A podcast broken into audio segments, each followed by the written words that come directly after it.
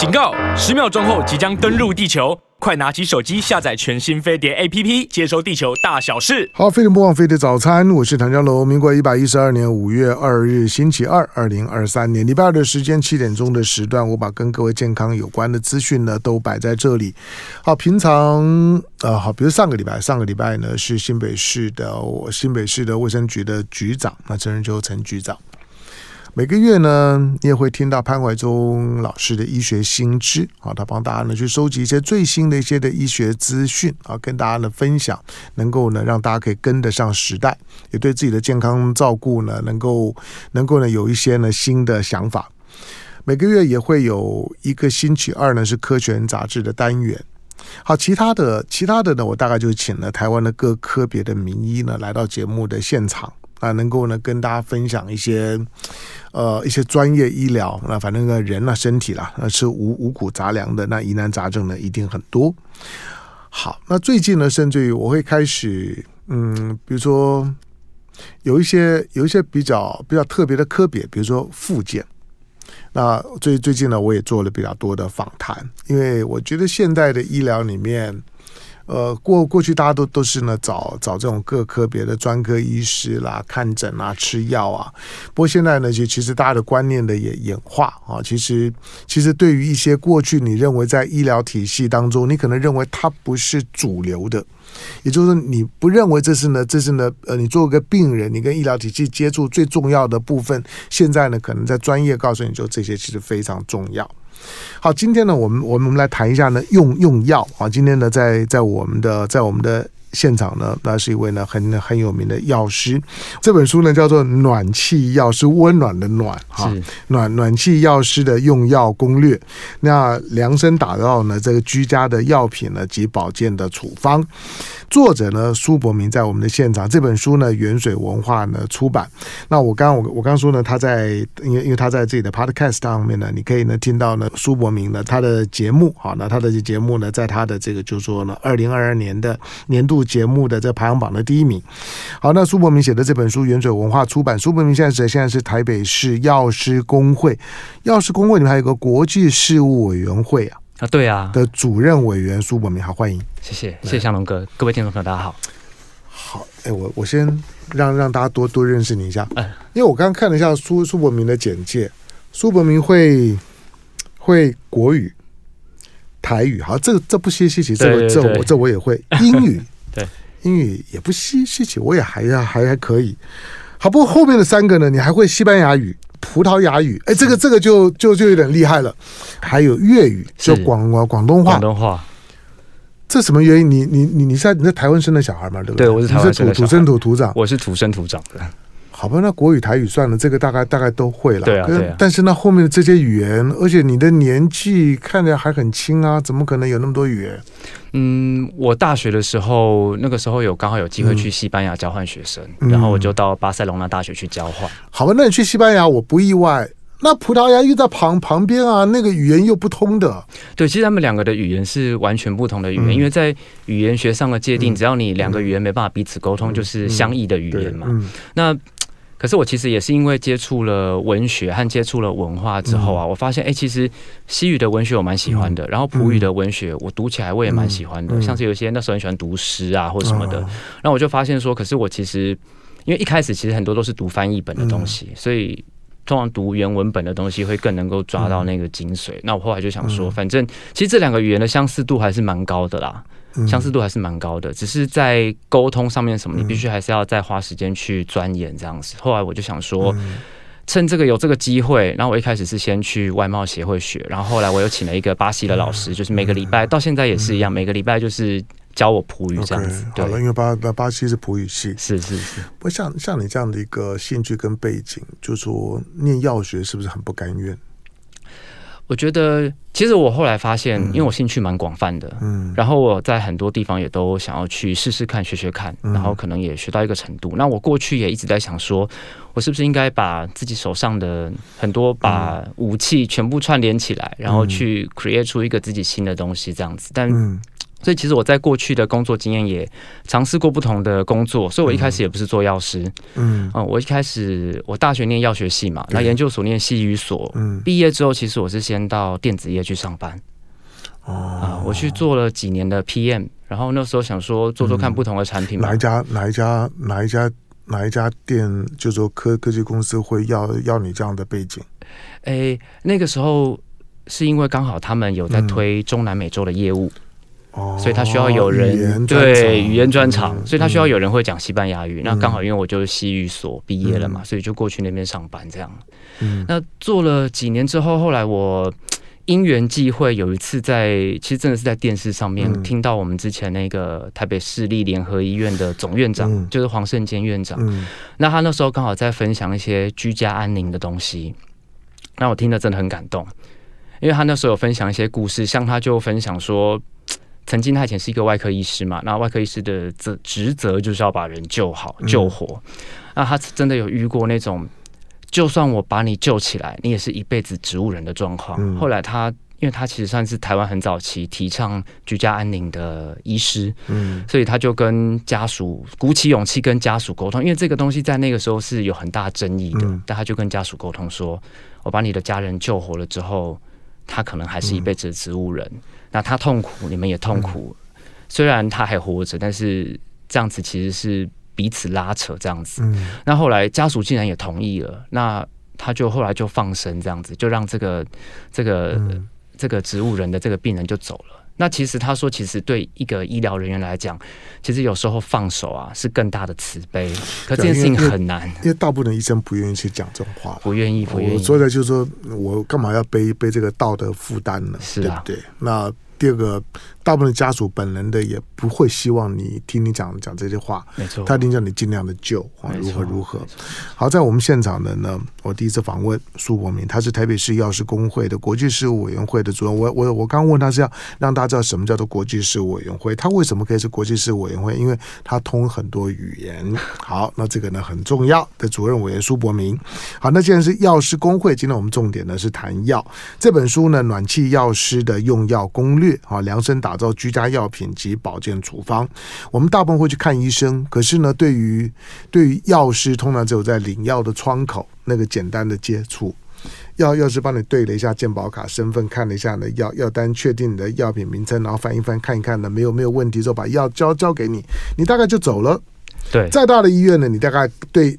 到底今天谁把药给你？你可能也没有概念。没错。可是其实药师在现在的你的你的自我的健康照护里面，他应该有很重要的角色。没错。过去你在乎医师，你不太在乎药师。你跟药师呢没有交情，你一定讲得出来。我现在身体有什么病痛，我要去看哪个医院的哪一个医师。可是你大概不会说我要去找哪个药师。那哎，这样子对药药师是不是很没有地位？呃、欸，其实我觉得也不是，只是在过去的医疗观念，大家知道要找 key man，嗯，就知道要找医师。嗯，但其实在，在当然在最近这几年呢，其实药师开始也把自己的。价值给发挥出来，然后同时也尽量让民众知道说，有一些事情呢，你找药师做其实更快更简单。嗯，像是其实我们疫情之后啊，的确就是因为呃大家要领口罩嘛，然后大家要买一些症状治疗的药，开始就会认识说，哎，其实我去药局比较方便，因为医院也进不去嘛。那也刚好趁这个机会，其实药师也开始慢慢的跟民众比较多的接触，然后并且让民众知道说，其实我们是可以在呃用我们的专业去服务民众这样子。对，那这个跟过往以往，当然去医院领药、呃配药、发药，这个是药师的工作。可是后来我们也开始，就像我刚才说的，因为我开始做居家安宁的这些工作，我才发现说，哎，其实我真的，因为我以前也觉得说我就是一个配药仔而已。我以前刚上大学的时候，我高中同学就说啊，你要去当人工包药机了。那我那时候也觉得说，哎。我是不是未来就是一直配药配一辈子？嗯，那后来开始我在医院做一些临床的工作，然后走到民众家里面做一些居家工作，才发现说有一些事情是你必须要走到民众家里面，嗯，你才会发现他的问题所在。嗯，在医院的医师也看不到。嗯，譬如说举个例子来说，我之前有去一个民众家里服务，然后这个民众他是一个老奶奶，嗯，然后她住在台北市的社子岛，因为社子岛比较那个一点嘛。那我去他家之后，我就是也是一样，呃，把他的药送去给他，教他怎么吃啊。结果我发现说，哎、欸，他家他会因为有一些年纪比较大的人，他会自己酿一些东西嘛。然后我就发现说他有自己酿药酒，嗯，然后我就问这个阿嬷说：“我说，哎，那阿嬷你自己平常是会喝药酒是不是？”那阿嬷就说：“对啊，你送来的药我都是配着药酒喝，有药性，效果更好。”完了，我就当下我就真的是傻眼了，因为刚好这个阿嬷她其实有在吃就是治疗肝病的药，然后我想说哇，这下问题大条了，因为我们知道说其实喝酒是伤肝的嘛，可是。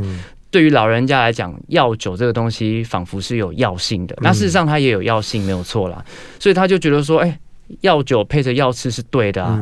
所以我才发现说，就是透过这样子的状况，我才知道说，首先民众在家里的价值观和他的生活习惯，他不会来跟医生讲，医生也看不到。所以后来我就跟这个阿妈说，那你就花了很多时间跟她说，其实药酒是酒，是酒精，那酒精是伤肝的，你一定要跟药品分开吃。对，然后后来那那有用吗？呃，花了很大时间跟他解释，嗯、因为我就跟他说这个。这个药药酒主要还是以酒为主，嗯，那酒喝多了会伤肝，想办法把这个逻辑建立在他脑中，然后他后来就知道说，哦，无论是什么样，只要是有酒就是伤肝，所以包含你去吃麻油鸡、烧酒鸡，只要酒精量过多的食物，你都不应该跟药一起吃，嗯，就过了一段时间之后，他后来还要再回诊嘛，那就发现说，哎，他的肝指数真的就下降了。OK，对，好，那他还是一个很很棒的病人，是。因为。大部分的病人都很很顽固。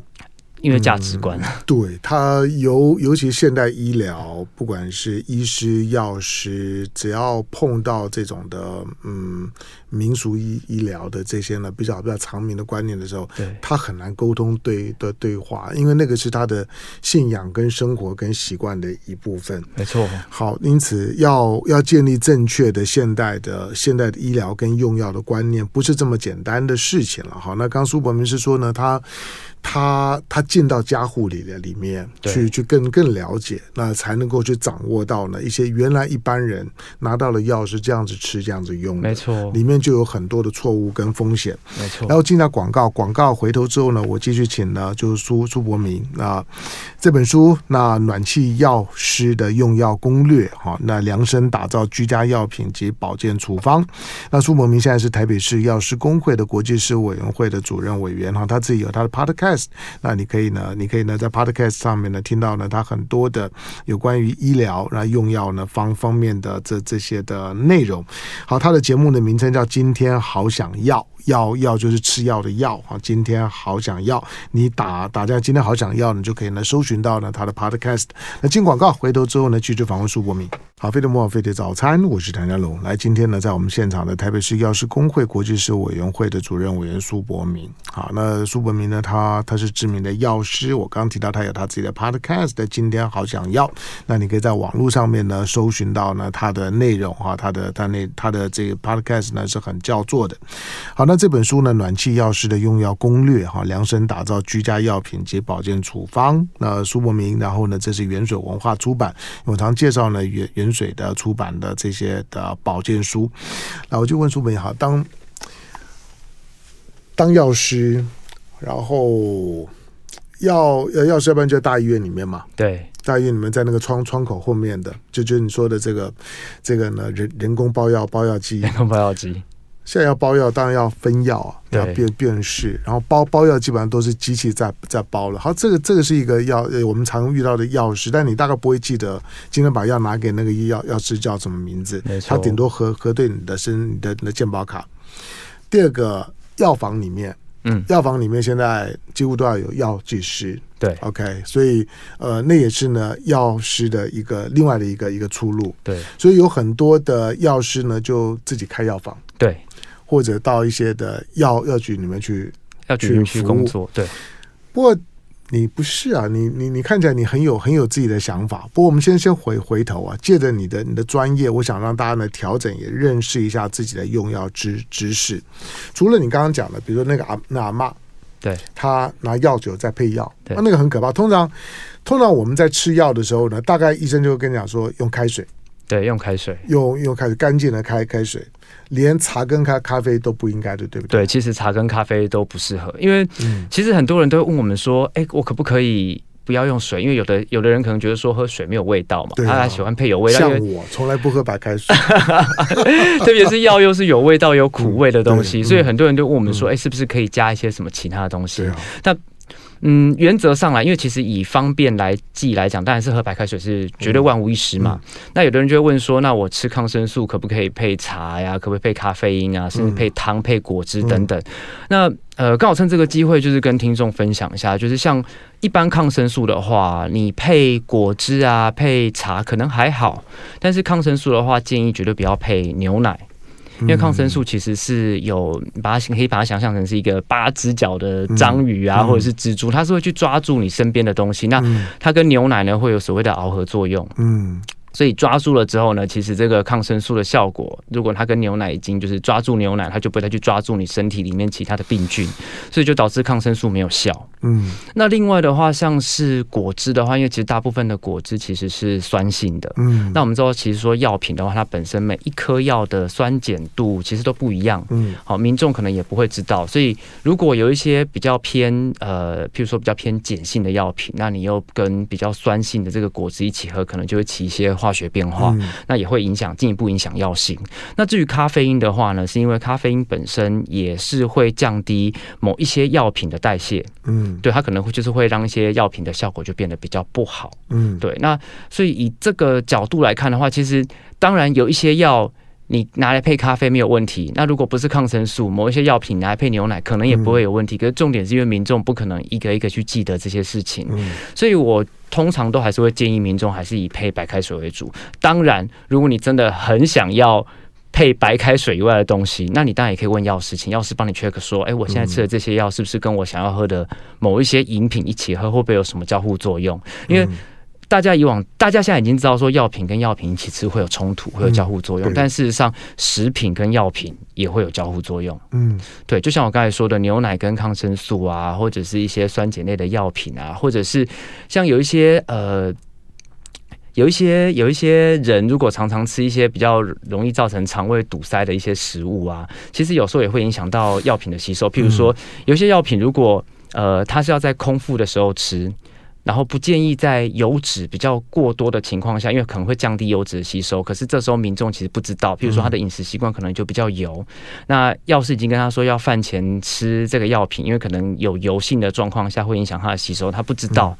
那可能这个药品的吸收效果不好，那他治疗效果就会大打折扣。那这些事情其实，呃，很多民众其实也搞不清楚，或者是很多民众其实会听医生说，譬如说我糖尿病好了，那医生跟我说不要吃饭。不要吃面，然后就说：“哎、欸，要是我其实都没有在吃饭和吃面啊，我怎么为什么血糖控制还这么差？”嗯，结果我就说：“那你平常都吃什么？”他说：“我平常都吃水饺，而且我一餐要吃十五颗。”嗯，那我听了就哇不妙。那其实水饺都是满满的淀粉，是、嗯，或者是他可能很爱喝一些，譬如说勾芡的汤。他说：“哎、欸，我都吃青菜耶，可是结果他每天都吃肉羹。”嗯，那所以其实这些肉羹里面可能也都含有很大量的淀粉，嗯、所以可能他的血糖控制就不好，或者是喜欢吃像我刚才说喜欢吃一些呃特酸的人，嗯，那可能如果他的平常在服用的一些药品是比较偏向碱性的药品，可能就会因为酸碱的关系造成他的药品失效，嗯、但他自己可能不知道没有感觉，那他到医生，比如说像葡萄柚啊，对对对，而且像葡萄柚这些、嗯、呃。水果呢，又会影响到一些药品的代谢，像血压药啊。没错，没错，没错。很多的，基本上很多的药品都跟葡萄柚有交互作用，嗯，或者是跟我们中秋节吃的这些柚子有交互作用。嗯，但是民众其实自己不知道。你单独吃葡萄柚、吃柚子都很好了，都很好。说你跟你跟药要要在一起的时候就要小小心。没有错，没有错。或者是因为其实像像现在现像像现代人，其实蛮多都有一些呃情绪的压力，嗯，所以他可能会吃一些。情绪相关的药品，像是呃临床上有那种什么单胺氧化酶抑制剂啊，或者是有一些什么三环类的抗忧郁剂，嗯，这些药品其实跟这个葡萄柚一起吃，都会大大的加强这些呃就是情绪类药品的副作用。嗯，但民众自己不知道，而且其实民众可能上网查，会觉得说，哎，我是不是隔开两个小时、隔开四个小时吃就好了？但事实上，这些的影响有可能会超过一周。哦，这个不是隔开两个小时、三个小时吃，这个对，这个是要隔开一两周。那那那很难的。那你我我我还要记得我三天以前吃过葡萄柚，所以不可能嘛。所以我们都只能跟民众说，你就是你你不是隔开吃而已，其实你是最好都不要吃。嗯、那你如果要吃的话，你只能吃一小半，嗯，就是尝尝味道，因为你多吃了，马上就会造成你药物代谢的问题。嗯，对。好，我我还强调就是说，因为我我我老了，我上了年纪了，我就比较注意，就是说老人的一些的。行为习惯，对大部分人啦，就是说生病找医师，好，这这没有问题；找找名医，找大医院，好，这个我能理解。可是呢，对于对于看完医师之后呢，拿能拿很多药，反正跟你讲这个我也要，那个我也我我也要，那拿很多药。我到每个人的家里面啊，我发现共同的现象呢，就是饭桌上几乎都放满了药。没错。我不知道大家有有没有注意到，你的你的饭饭桌上面到底放放？我一直我我一直很努力啊，让我的身边都不要有有药。我我到现在为止一颗药都不吃。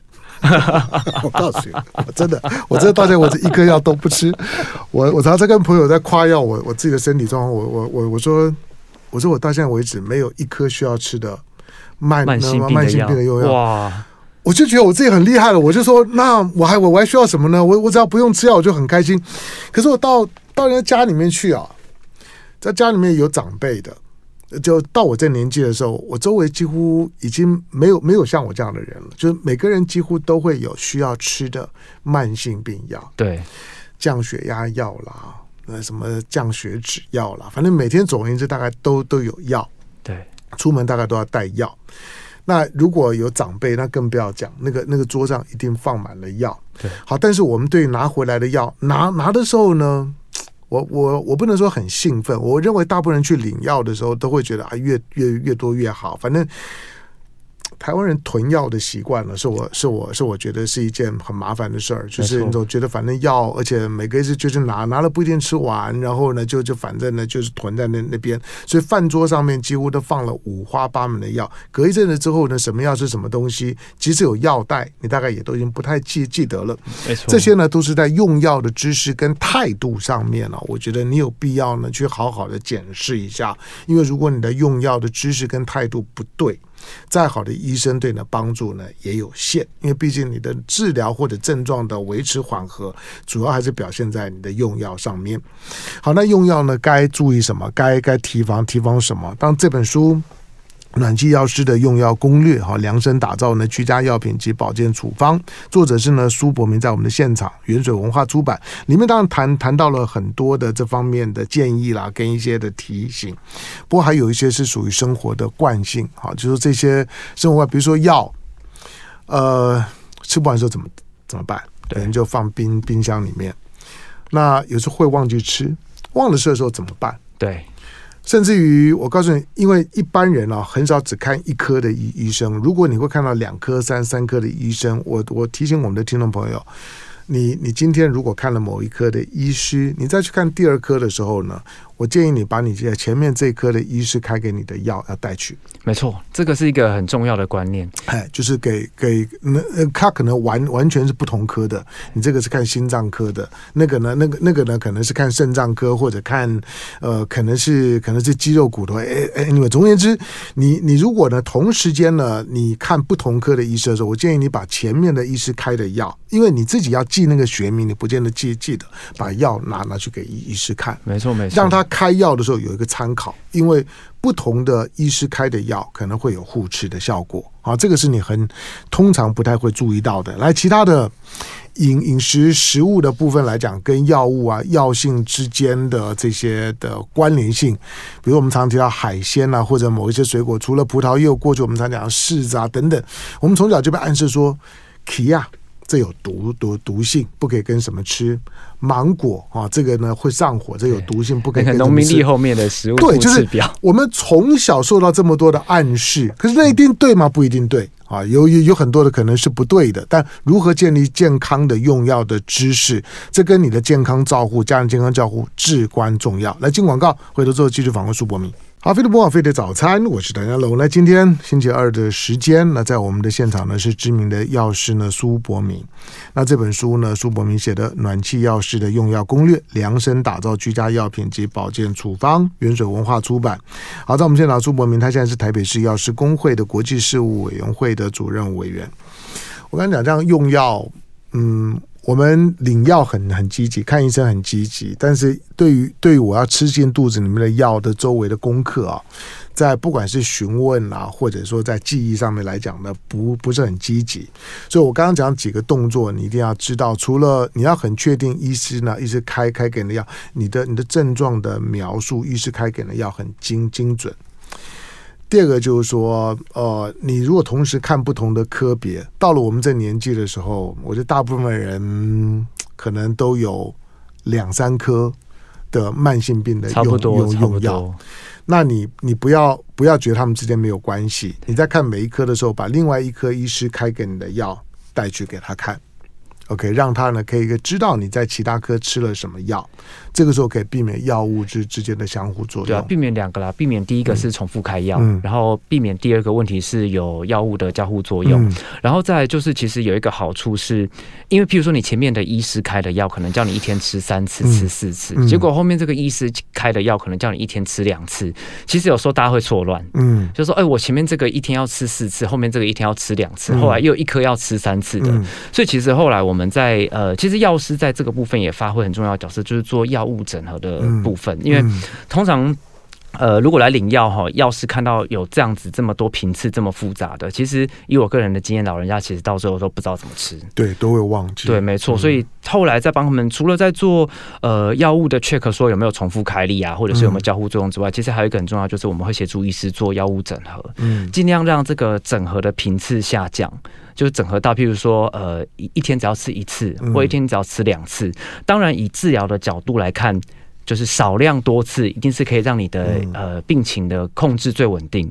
但是如果，但是因为现在人其实都很忙，然后再加上，其实我像比如说以老人家来讲，我照顾老人家，其实没有一个人记忆力是好的。当然，所以通常都是连一天请他吃两次，他都会忘记了，更何况你一天请他吃三次或请他吃四次。所以在医院有时候我们看到这种呃。忘性比较大的老人家，其实我们就跟医生讨论说，是不是可以把他的药物哈，就是减低他使用的频次，可能剂量增加，但频次就减低。嗯，对，其实这对老人家还蛮重要，而且其实我遇到很多老人家的问题，真的就是像刚才向龙哥讲的，这个药品拿回家。放在桌上，然后就不知道怎么吃了，嗯，或者是想到的时候再起来吃。那这个药这样一直堆积起来，其实大家都有没有想到一个问题，就是我去医院有时候拿一些药品，他帮你包好，但是已经拆过包装的，其实它是有保存期限的，欸。嗯，所以你今天拿回来一堆药全部摆在那里，你有可能吃的已经是你两年前拿的药，这个药可能已经过期了。嗯，你其实已经不记得这些事情了。所以我后来去民众家里，我也都会常常跟民众说，要养成一个习惯，你每一次拿回来的药，你都要记得在上面确认它的效期。嗯，因为如果没有确认它的效期的话，其实你可能觉得说，反正药都包装的好好的，我吃没有问题。可是其实药是会变质，也是会过期的。那可能就、欸、我，们的药药袋上面好像通常没有注明保存期限哈，上面其实都不会写，而且拿到的那个药有时候，比如说你拿二十八天嘛，它可能会剪一些小小的药片给你。嗯、那药片完整的药片上都会写，可是完整它万一它今天只剪两颗给你，上面其实是不会有保存期限的。嗯，所以当然我也会跟民众说，那如果你拿回来的药上面没有写保存期限，一般如果是包装完整的药定，就是以六个月为主。六个月。但是如果今天是那种已经拆封过，像做好那种预包的，嗯、就那种药的话，原则上就是以一个月为主。嗯，对，超过一个月之后就不要再吃，因为你一定来回会一直接触空气，那可能就会氧化，那药品可能就会因此变质。嗯，那我遇过很多老人家，真的是那个一颗氧化镁都已经原本白色放到黄色了，嗯，那他也觉得舍不得，还继续拿起来吃，但其实这吃进他身体里面其实效果不好，甚至有可能，譬如说可能会有一些副作用产生之类的。嗯然后再来很常遇到的几个问题，像是老人家忘记吃药这件事情，嗯、或者其实民众很多民众都会啊，我相信像我自己也都会忘记吃药。嗯，那忘记吃药的话，他们就会忘记怎么办？对，忘记也是要。跟你说一天一天吃三次，对，通常告诉你说说呢，早中晚三餐睡睡前各一次，对，这是医师呢最常注明的。那、啊、如果忘了怎么办？对，如果忘了怎么办？所以很多民众。要么就是会自己想说哦，我就补吃两倍的量，嗯，是不是就 OK？可是事实上，药物不是说哦，我今天忘了吃，我补吃两倍的量就 OK。因为其实补吃两倍的量对你来说，你的副作用的风险可能也会是两倍。所以药物的浓度必须要控制在很安全的范围内。所以我通常会跟民众说有一个原则啦，呃，以两次吃药的中间一半，嗯，为记忆。譬如说，如果今天医生跟你说叫你一天吃三次，嗯，那你可能早上八点吃嘛。那隔八个小时之后，下次吃可能是下午四点，嗯，对不对？那我如果早上这次没有吃，那中间的一半其实就是中午十二点嘛，嗯，那我如果是十二点前想起来的话，就可以补吃。嗯、那如果是十二点之后想起来，已经超过呃中间使用的一半，就是四个小时之后了，嗯、那我就不要吃，我就直接吃下一次的药就好。嗯，通常会跟民众这样子讲，因为很很多民众都会很担心说啊，我忘了吃，我是不是一直要吃两倍？那其实吃两倍的话，其实它的副作用可能就也危险性也变高，嗯、特别是有一些药品，它的这个呃中毒剂量比较低一点，嗯、比较狭窄一点的，譬如说像是呃像是毛地黄这种药，哎、嗯。欸，如果不小心一吃的话，可能心率一严重不整，嗯、哇，那可能反而造成的问题更大，因为我们就有遇过呃外劳照顾老人家。然后我们请，我们就是跟外劳，因为外劳其实有一些语言上沟通的那个嘛，那我们请他一次一天给他吃四分之一颗，结果他不知道，他一样就是一天给他吃一颗吃下去，嗯嗯、过两天就送医了。嗯、像这种问题其实就很很严重。对对，因为因为有时候外劳。因为现在很多的照照顾者是外劳，对，你要跟他做这种的医疗的专业的沟通是有困难的。没错，没错。所以也还是也还是需要需要就语言沟通上面清楚的人。但第二个就是说用药时间了，现在大部分都有都有有手机，我觉得如果能够手机设定提醒啊，对，这个是很很方便，这个是很好的，就是你可以你可以设定几个时间呢，随时提醒自自己。当然有一些药物会会要求说你比如说饭后吃，好，那你你的你的三餐呢可能就要配合。这个用药的时间，没错没错，这个的这都是当你开始服药，尤其是慢性病药的时候呢，你的生活作息就要跟着配合。好，那我还有一些建议啦，比如说，比如说现在像老人家，因为老人家的记性普遍都不行，是，那更更不要说，更不要说如果有失智啊等等的情况，那就更麻烦。那这种在药学方面的知识不够。忘性又很高，那那怎么办？我觉得现在因为大部分人的这些医疗资讯都已经电脑化了，那我觉得医疗体系啊，不妨主动的把，就是如果嗯，只要一个病人他同时有有看两颗、三颗以上的领药，是我觉得可以主动的去去提的的提醒。比如说我我假定了，我今天是台大医院，那我可能就会呢不不定期的去搜搜寻我的。我的病人，对，那他如果在我台大医院呢，或者在其他的这些健保当中，我能够查得到的，他同时在用了几种不同的药物，那我觉得这些药物当中呢，可能有互斥、有整合的，他就应该有一个警警示系统。对，其实我们现在只查得到用云端药历，只查得到说你在哪一家医院，然后领了什么药。对。可是其实如果医疗人员没有主动进去看这个系统的话，其实他也不会有这个警示出来。对对。所以其实我也蛮赞同，就是像我哥说，如果真的可以在系统上面就有做主动警示的话，其实医生就可以去主动在开药的时候避免掉这些危险。就下一个医师呢，当健保卡一插的时候，哎，上上面呢有一些呢警警示讯号，他知道说，哎，你之前之前呢吃的什么什么药好？那可能跟跟跟什么东西有问，你就可以跟病人做一些的提醒。没错，没错。好，这个问题就是说药物怎么保存？你你刚刚讲，虽然说药物都有保存期限，这对很多老人家来讲更更不可思议了。对，他会觉得放在说桌上的那个，因为我们家又不不潮湿，我们都有了冷气，都都有什么东西，所以隔一阵他照样照样吃。那如果放冰箱呢？放冰箱的话，其实大其实大部分的药都不需要放冰箱。嗯，对，只有少数一些呃，譬如说抗生素的药水才需要放冰箱。嗯，原因是因为呢，有一些药品像大家。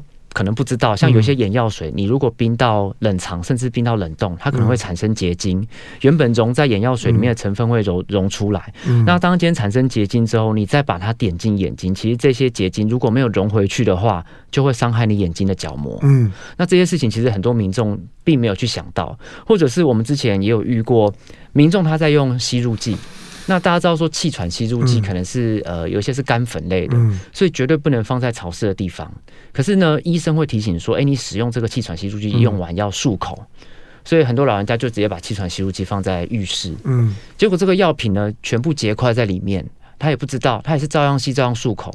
结果他的病情一直都没有控制好，嗯、他的可能他的肺气肿越来越严重。嗯，然后医生就再把他的药物加量。可是他回来再继续把这个吸入器放在这个厕所里面，嗯、这个其实我就有遇过这样子的老人家。后来我跟他说绝对不可以这样子做。嗯，对，然后把这个观念改正了之后呢，然后后来同时也提醒医生说他有这个问题，所以就请医生就不要再去刻意做剂量上的调整，而是让他正确的方法使用药品。结果果然老人家症状就获得控制。所以我要讲的就是说这个。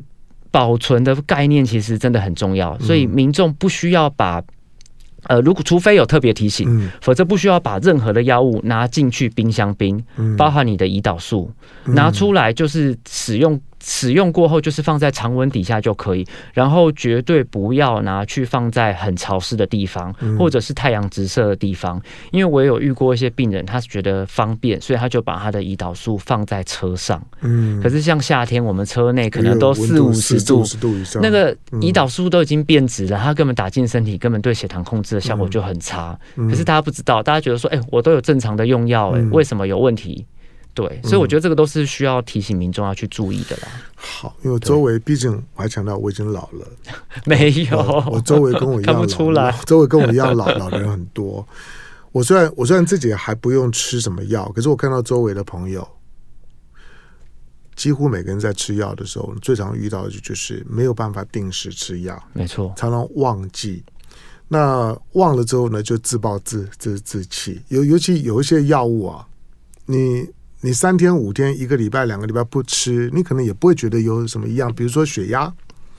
或者有一些的有一些血血糖的用药，老先生就说你说哎，我今天忘了怎么样，没没没没什么感觉，一个礼拜不吃怎么样，没有怎么样。那因此呢，病人呢就会自己当医生，就觉得哎，那我就那医生叫我呢一天要吃两次，哎，我可能两两天吃一次，三天吃一次，因为没有什么感觉。对，好，那这些呢都都是你到了一定年纪之后啊，如何处理你跟药之间的关系啊，会变成生活当中很重要的一部分。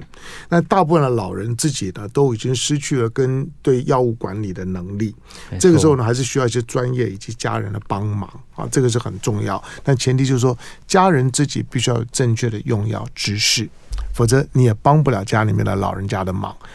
就算你帮了忙，你还是要记得，你要常常提醒他，因为他一定会忘记。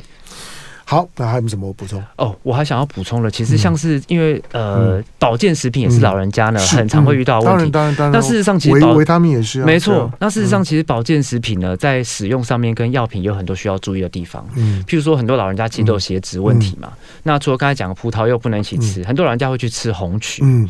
那大家觉得说哦，反正保健食品没关系，就是一直吃，一直吃，一直吃，对，都觉得那个吃吃越多越好。但事实上，其实保健食品跟药品也会有交互作用。嗯、而且，如果你如果像我有遇过吃红曲，嗯、一直吃一直吃，然后他在吃他的降血脂的药，嗯、就到做这老人家竟然就横纹肌溶解哦，那还要送医，就是很可怕。那这其实、嗯、因为大家都觉得说保健食品是食品。嗯所以就不会对它有这么警觉性。警觉性，但是譬如说，像我们讲的 B 群好了，B 群其实也是一般来讲低剂量的 B 群都是属于食品，可是大家不知道说其实。我去日本买，像譬如说买合利他命，其实合利他命是药品，因为它的浓度成分是比较高的，对，所以其实这也可能，因为只要是药品多吃都会有副作用。那老人家常常都是人家给你一罐，人家给你一罐，然后他就没有想太多，就一直吃，嗯，就吃吃吃。其实像以 B 群来讲，吃多了某一些 B 群吃多也会有副作用，嗯，甚至很多的呃，像市面上很多像是 B one 的产品。很都已经把 B one 从水溶性做成脂溶性，嗯、那做成脂溶性的话，就代表它要透过肝脏去代谢，嗯、而不是你喝水就可以排掉。所以在这样子的情况下，使用保健食品其实就要更小心。嗯，对。然后或者是像维骨力也是，嗯、其实维骨力大家觉得说，反正我就是一直吃一直吃都不用、嗯、不用不用担心，反正它是食品嘛。嗯、可是事实上，其实维骨力过量的话，也有可能会造成老人家肠胃道的问题。嗯那在呃美国有一个概有一个观念叫做药物瀑布，嗯、就是当你今天吃了保健食品或是一种药，但是你没有好好的去呃控制它，等它产生新的副作用，你再用另外一种药或保健食品。去解决这个副作用，然后新的药又再产生新的副作用，变成你药越吃越多，副作用越来越多，而且始终都没有办法获得很好的控制。所以我才觉得说，如果可以的话，一般民众最好定期就是把他自己的使用的药物加上保健食品，甚至你也可以连同自己的呃生活习惯，常常去连同这些东西，常常去跟你附近的药局的社区药师聊天，给他看，对他们通常都会给你很好的服务。因为像我之前也遇过那种。呃，譬如说像我们如果是吃素的人，他会不知道自己缺乏什么保健食品，嗯、所以他甚至他也会担心他吃的药是不是猪皮做的，嗯、因为事实上大部分的胶囊都是猪皮做的。嗯、这些零零总总的东西，就算你去问医生，医生也会跟你说：“哎，我不知道，我我开给你的胶囊是不是猪皮做的？”你去问药师，药师比较对，这时候药师就可以发挥作用了。当然，呃，用药的用药的其实没搞很很多啊，比如说我们刚刚没有谈到，就是说你哪怕吃保健食品，它有剂量的问题，没错，那个剂量也常常是被我们忽忽略的。呃，比如威尔刚吧，威威威威威尔刚，其实它就有剂量的不一样，没错。但是一般人不会注意到，就一颗就一颗，长长相可能也一样啊。好，药物本身呢，还有剂量方面的问题，不同的剂量，如果你忽略了，那那对对你的对你来讲呢，可能就跟毒药一样。另外，最后提醒就是，你吃药的时候呢，一定要配足够的足够的水，因为很多很多老人家在床上吃吃药。吃的时候呢，水分呢是不够的，所以呢，药物并没有进到你的胃里面，经常粘连在你的食道咽喉上面，那个是会有腐腐蚀性的。你可能不会察觉到那些药物并没有进到你胃里面，所以足够的食物呢，就是说顺水要能够呢进到胃里，这些呢，包括吞服当中来讲呢，都有一些的一些的技巧啊，但老人家常常忽略或者是懒。可能怕尿尿啊，等等这些问问题很很多了。总之呢，家里面的老人，你到了一定年纪之后，如何建立正确的用药的观念？这个是你晚年呢能不能够过得很健康很关键的因素。感谢今天到我们现场的那这本书的作者暖气药师的用药攻略，量身打造居家药品及保健处方，作者苏博明。好，他现在是台北市药师公会的国际事务委员会的主任委员。这本书呢，原水文化出版，书大家可以自己找来看，网络上面实体书店呢都可以订得到。感谢苏博明，谢谢向龙哥，谢谢听众朋友。